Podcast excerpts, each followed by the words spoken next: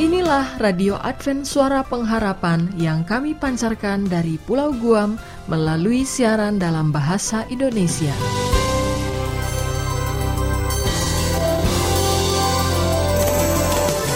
Salam sejahtera kepada saudara pendengar dimanapun Anda berada. Selamat berjumpa kembali dengan kami Radio Advent Suara Pengharapan.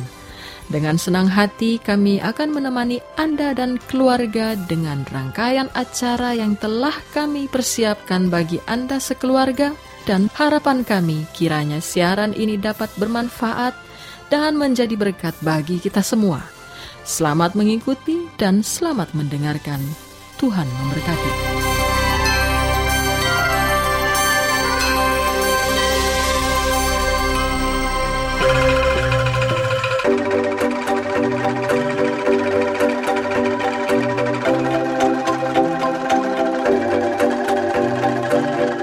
Saudara pendengar yang dikasihi Yesus Kristus dimanapun Anda berada, kembali lagi dengan kami, Radio Advent Suara Pengharapan. Dan saat ini kita akan memasuki acara yang pertama, Ruang Mendidik Anak. Namun sebelumnya, mari kita dengarkan lagu pujian yang berikut ini. Selamat mendengarkan.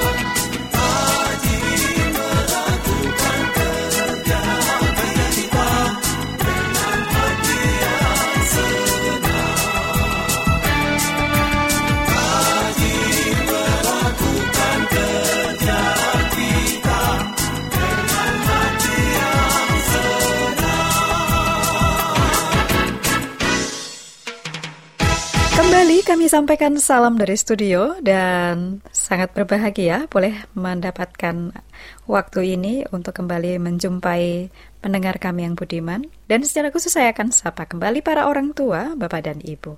Karena kita akan lanjutkan diskusi kita, bahasan kita seputar mendidik anak. Kita masih memperbincangkan mengenai kegiatan atau tingkah laku perbuatan anak kecil yang tidak pantas, ya. Dan kali ini bagaimana kalau bentuk dari tingkah laku yang tidak pantasnya itu adalah berteriak kuat sekali pada saat mereka merasa takut. Mungkin ini jarang bisa dinilai dengan baik oleh orang tua, tetapi coba kita perhatikan satu kasus berikut. Jadi ada anak kembar laki-laki, ya sekitar 2 tahun. Mereka sering menjadi sangat takut, ya. Jadi tiba-tiba merasa sangat takut. Contohnya kalau lagi di taman bermain atau ke kebun binatang, terus lihat anjing atau binatang, aduh, mereka bisa berteriak sampai bikin orang tuanya pusing kepala, ya.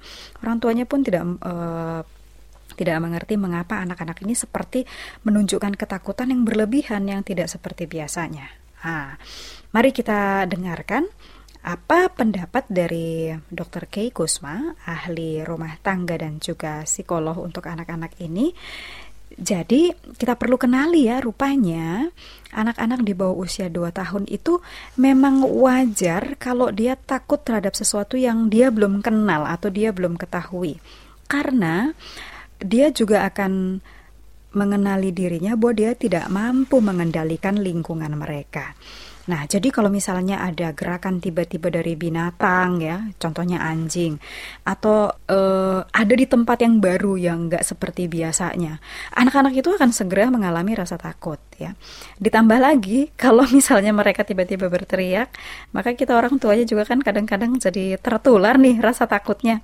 Walaupun mungkin kita akan lebih mudah mengidentifikasi, oh ini kenapa sih penyebabnya. Kalau anak-anak kan akan belum, ya, mereka belum sampai ke tahapan itu. Karena rasa takut itu memang menular, ya. Apalagi kalau misalnya orang yang takut duluan, kemudian dia tahu orang berikutnya takut, waduh, rasa takutnya makin lebih buruk. Anak ini mungkin bisa bukan cuma berteriak tapi menangis seperti sedang kesakitan. Nah, oke. Para orang tua, mungkin ini akan membuat kita menjadi lebih baik perasaannya kalau mengetahui bahwa anak-anak yang cerdas itu biasanya adalah anak yang pada usia mudanya, ya, sekitar 2 tahun itu bisa melihat bahaya dalam situasi. Jadi mereka sudah bisa mengenali ada bahaya, dan mereka juga cukup pandai mengetahui bahwa mereka tidak memiliki kemampuan untuk mengatasinya. Soalnya itu adalah salah satu tanda bahwa anak-anak ini ada pada level cerdas, ya. Jadi setelah kita perlu bersyukur nih, oh kalau anak ini bisa segera mengenali lebih daripada teman-teman lainnya, ini masuk dalam level yang cerdas. Namun, tidak berhenti sampai di situ. Kita juga perlu mengambil tindakan untuk membimbing anak-anak ini melewati masa pertumbuhannya ini, ya. Jadi rasa takut, kalau ada anak takut itu memang betul nyata buat mereka bahwa itu menakutkan, walaupun itu menurut orang dewasa beralasan atau tidak, ya. Jadi kita perlu terima itu dan hargai perasaan anak kita. Jangan bawa mereka kepada situasi yang membuat mereka jadi marah. Kadang-kadang kan diomelin, ya, begitu aja takut, nah segala macam, sambil dengan suara yang keras di depan banyak orang. Itu bukan tindakan yang tepat. Karena mereka nanti akan mengatasi rasa takut mereka pada saatnya nanti, waktu mereka mulai menghubungkan hal-hal yang menakutkan dengan situasi yang menyenangkan. Jadi itu nanti akan ada masanya. Jadi cobalah dengan kiat yang berikut. Harus ada program atau proyek yang memastikan anak-anak itu merasa seaman mungkin di lingkungan rumah. Jadi nggak perlu buru-buru bawa mereka ke tempat-tempat umum dan tempat hiburan, ya. Karena nanti ada waktunya, waktu mereka sudah siap, mereka yang minta, ayo dong Pak, Bu, kita pergi ke sana. Nah, jadi biarkan saja mereka memutuskan kapan mereka siap. Dan jangan menghakimi anak-anak, ya, dengan apa yang, kalau misalnya ngebanding-bandingin, tuh teman kamu yang sana nggak takut, tapi sambil menyalahkan mereka, itu juga bukan cara yang baik. Oke, jadi misalnya orang tua sedang berada di tempat yang baru atau pergi ke tempat yang baru yang tidak biasanya, harus selalu bersama dengan anak-anak ya. Kalau perlu tangannya digandeng, dipegang erat, kecuali mereka melepaskan sendiri. Jadi jangan sengaja melepaskannya, karena hal yang demikian bukan mendidik di usia 2 tahunan ini, tapi malah lebih membuat dia lebih buruk. Nah, kalau misalnya memang keluarga suka ya, di rumah itu suka untuk memelihara sesuatu, boleh mulai dengan ulat bulu yang kecil, kemudian kelinci yang kecil atau marmut dalam kandang, sehingga anak-anak ini nanti bisa terbiasa dengan binatang yang bergerak kan, dan gerakan binatang itu kan kadang-kadang tidak terprediksi ya, bisa tiba-tiba saja. Baik, nah, setelah itu baru nanti dia akan siap untuk kucing atau anjing. Jadi nanti kalau ketemu kucing dan anjing nggak ketakutan seperti yang kasus yang tadi kita sampaikan sebelumnya. Nah, begitu anak-anak Anda bertumbuh, anak-anak kita bertumbuh, mereka akan menjadi merasa lebih aman dalam lingkungannya dan mendapatkan pengalaman yang positif dengan hewan, maka rasa takut itu akan hilang. Nah, demikianlah para ibu dan bapak. Jadi memang kalau usianya itu sekitar kurang dari 2 atau sampai 2 tahun ya, mungkin beranjak 3, memang itu hal yang wajar untuk tiba-tiba takut. Tetapi setelah itu mereka akan tumbuh dan menjadi, kuncinya adalah menjadi merasa lebih aman dalam lingkungannya. Baik, terima kasih untuk perhatian Anda, mudah-mudahan ini bermanfaat, dan kami berharap bahwa Tuhan akan menolong masing-masing kita ya, keluarga demi keluarga, untuk menolong anak-anak kita bertumbuh dengan semestinya. Kami ucapkan salam dari studio dan Tuhan memberkati kita semua.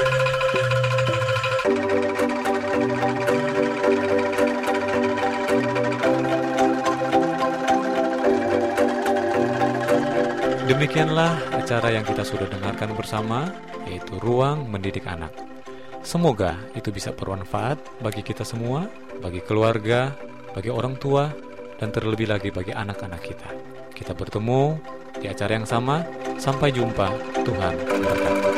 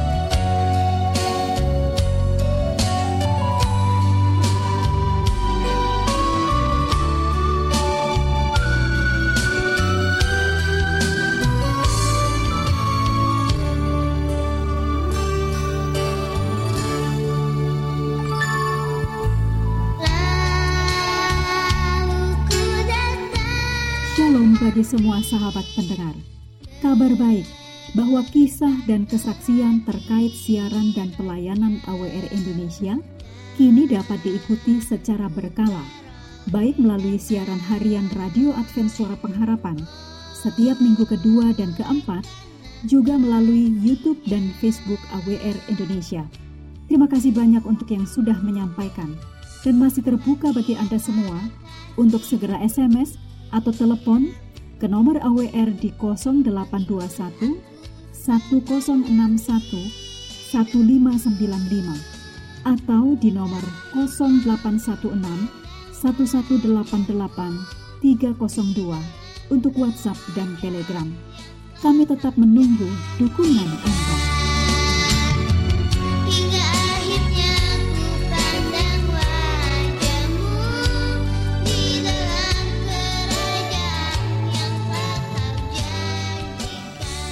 Selanjutnya, marilah kita mengikuti mimbar suara pengharapan. Bangkanlah diri dan bunyikanlah, Yesus mau datang segera.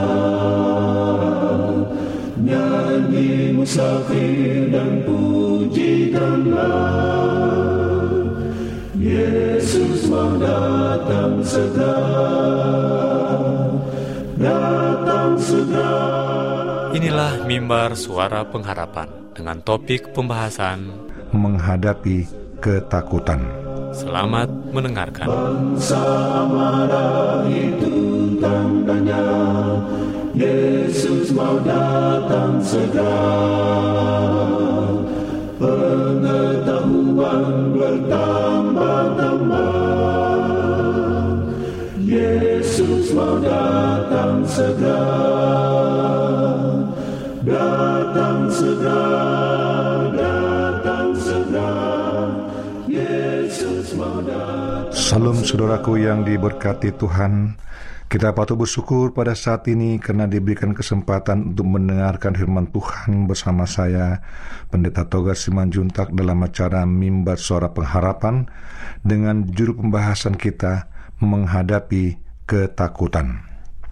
Saudara, setiap manusia di dunia ini pasti akan pernah mengalami ketakutan, baik ketakutan level yang rendah sekalipun, bahkan level yang paling tinggi. Ketakutan mungkin situasi dan kondisi berbeda. Ya, ketakutan akan mungkin alam lingkungan, ketakutan mungkin kena lewat dalam satu tanah pekuburan, atau ketakutan dalam perjalanan malam, ketakutan menghadapi masa depan, ketakutan waktu menghadapi ujian, macam-macam aneka. Macam-macam kehidupan.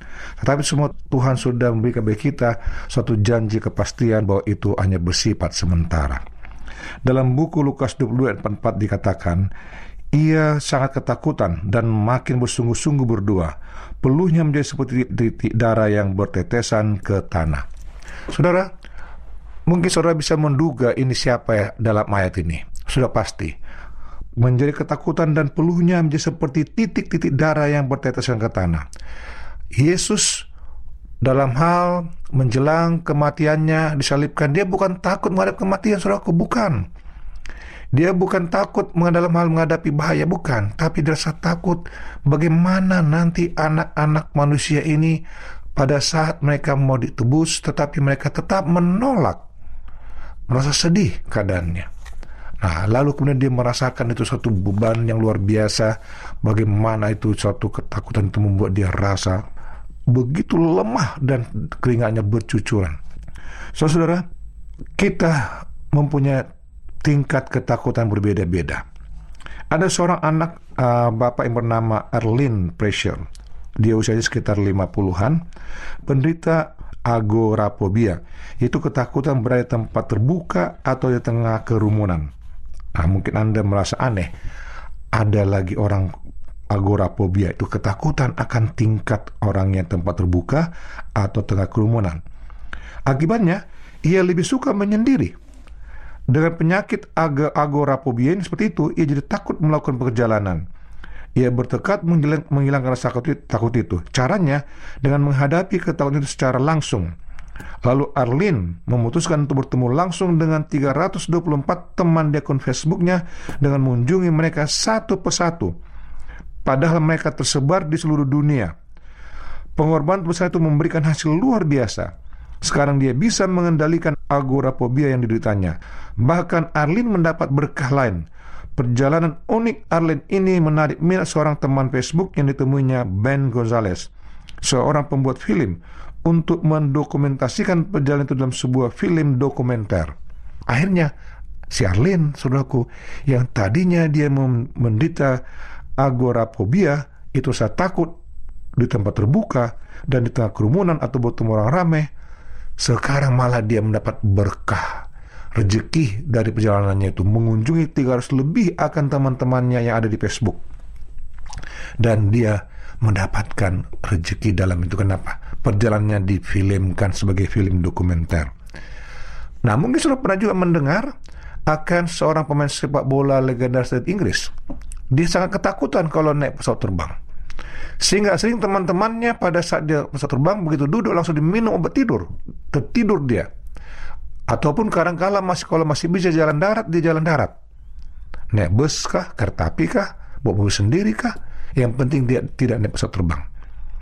Nah, ini satu hal, saudaraku, yang membuat diri kita itu jadi tertekan. Yesus dalam hal ketakutan itu, dia bukan ketakutan menghadap bahaya, tapi dia rasakan bagaimana, apakah aku nanti tetap berada dalam anak-anak Tuhan berada kebenaran. Tetapi dia tuh merasa yakin dengan pertolongan Bapa di surga, dia mendapatkan kemenangan, dan umat Tuhan lainnya tetap mendapatkan kemenangan. Saudara-saudara, setiap orang pasti sering mengalami ketakutan di dalam hidupnya. Jangan pernah membiarkan ketakutan menguasai hidup kita. Kita harus bisa menaklukkan ketakutan kita. Dengan cara terbaik untuk menghadapi ketakutan adalah dengan menghadapinya secara langsung. Secara langsung. Ada orang ketakutan tempat ketinggian, lalu dia melatih dirinya naik tempat tinggi dengan mengikat badannya atau berlangkah naik tangga secara step demi step. Awalnya dia tidak mau melihat ke bawah, tapi kemudian dia pelan-pelan dia lihat ke bawah, sehingga dia merasakan hanya sanggup menaklukkan ketakutan akan ketinggian. Lalu dalam sisi kemanusiaan, Yesus juga pernah mengalami rasa takut, bahkan rasa takut yang bikin hebat. Namun inilah Yesus lakukan, yaitu menghadapi ketakutannya. Yesus tidak menghindar dari salib, melainkan menghadapi dan memikulnya, karena dia tahu bersama Bapa di surga dia akan mendapatkan kemenangan. Wajar, saudaraku, jika kita memiliki rasa takut. Yang tidak boleh adalah memutuskan untuk menyerah ataupun dikendalikan rasa takut tersebut. Itu tidak boleh, saudaraku, karena rasa takut itu adalah bersifat sementara dan bisa dihilangkan. Ketakutan bukan untuk dihindari, tetapi untuk dihadapi. Sudah banyak orang membuktikan bahwa sebuah ketakutan berhasil ditaklukkan saat mereka berani menghadapinya, bukannya lari atau terus menghindar. Apapun ketakutan yang begitu mencekam kita sekarang, hadapilah itu.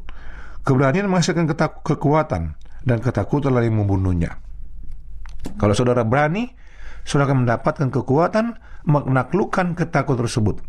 Tapi kalau saudara tidak berani, maka ketakutan itu akan lama-lama membunuh saudara di dalam ketakutan tersebut, membunuh saudara. Nah, itu pernah kejadian ya, di satu apartemen ada seorang ibu-ibu muda, dia paling takut bertemu orang-orang di tengah keramaian, paling takut kalau keluar malam, sehingga dia sangat jarang keluar. Siang hari pun juga dia sangat jarang keluar. Akhirnya, saudaraku, badannya pun lemah karena kurang zat matahari, kurang udara yang segar, lemah fisiknya, dan hanya dia pun meninggal di apartemennya itu, tidak ada yang tahu.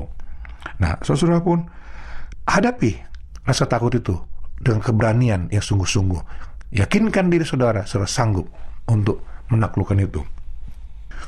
Apapun ketakutan mencekam saudara, jangan biarkan ketakutan membunuh kekuatan kita, potensi kita dalam hidup kita. Jangan sampai kita tidak bisa menjadi maksimal karenanya. Salah satu kunci untuk menang adalah selalu minta pertolongan Tuhan. Minta pertolongan Tuhan, maka Tuhan akan memberikan pertolongan untuk kita. Nah, saudaraku, jika saudara mau didoakan ataupun ada hal-hal yang mau tanyakan, hubungilah kami, tim pelayanan Mimbar Suara Pengharapan. Dengan penuh sukacita, kami akan selalu berdoa dan melayan Anda. Tuhan berkati Anda, lalu harapan kami. Salam, saudaraku. Amin.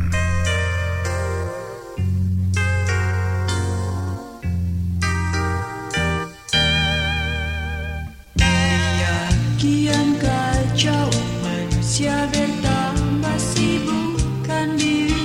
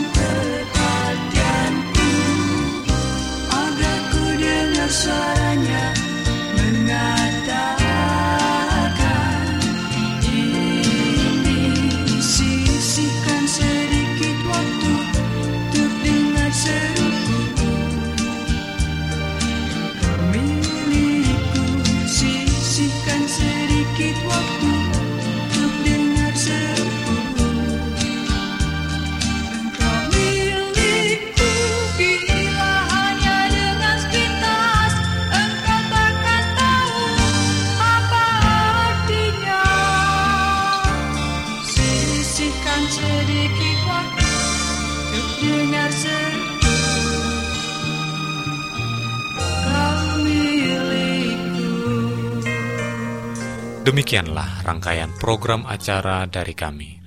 Apabila Anda mempunyai pertanyaan atau ingin mendapatkan seri pelajaran Alkitab Suara Nubuatan, Anda boleh menghubungi kami dengan mengirimkan surat ke Radio Advent Suara Pengharapan, PO Box 8090 Jakarta 12810 Indonesia. Anda juga dapat menghubungi kami melalui telepon atau SMS di nomor 0821 1061 1595 atau Anda dapat menulis di email kami awrindonesia@yahoo.co.id. Anda juga dapat bergabung di Facebook kami Pendengar Radio Advent Suara Pengharapan atau di Radio Advent Suara Pengharapan. Terima kasih untuk semua pendengar yang setia. Kita bertemu lagi di gelombang dan waktu yang sama. Salam kasih dan sejahtera. Tuhan memberkati.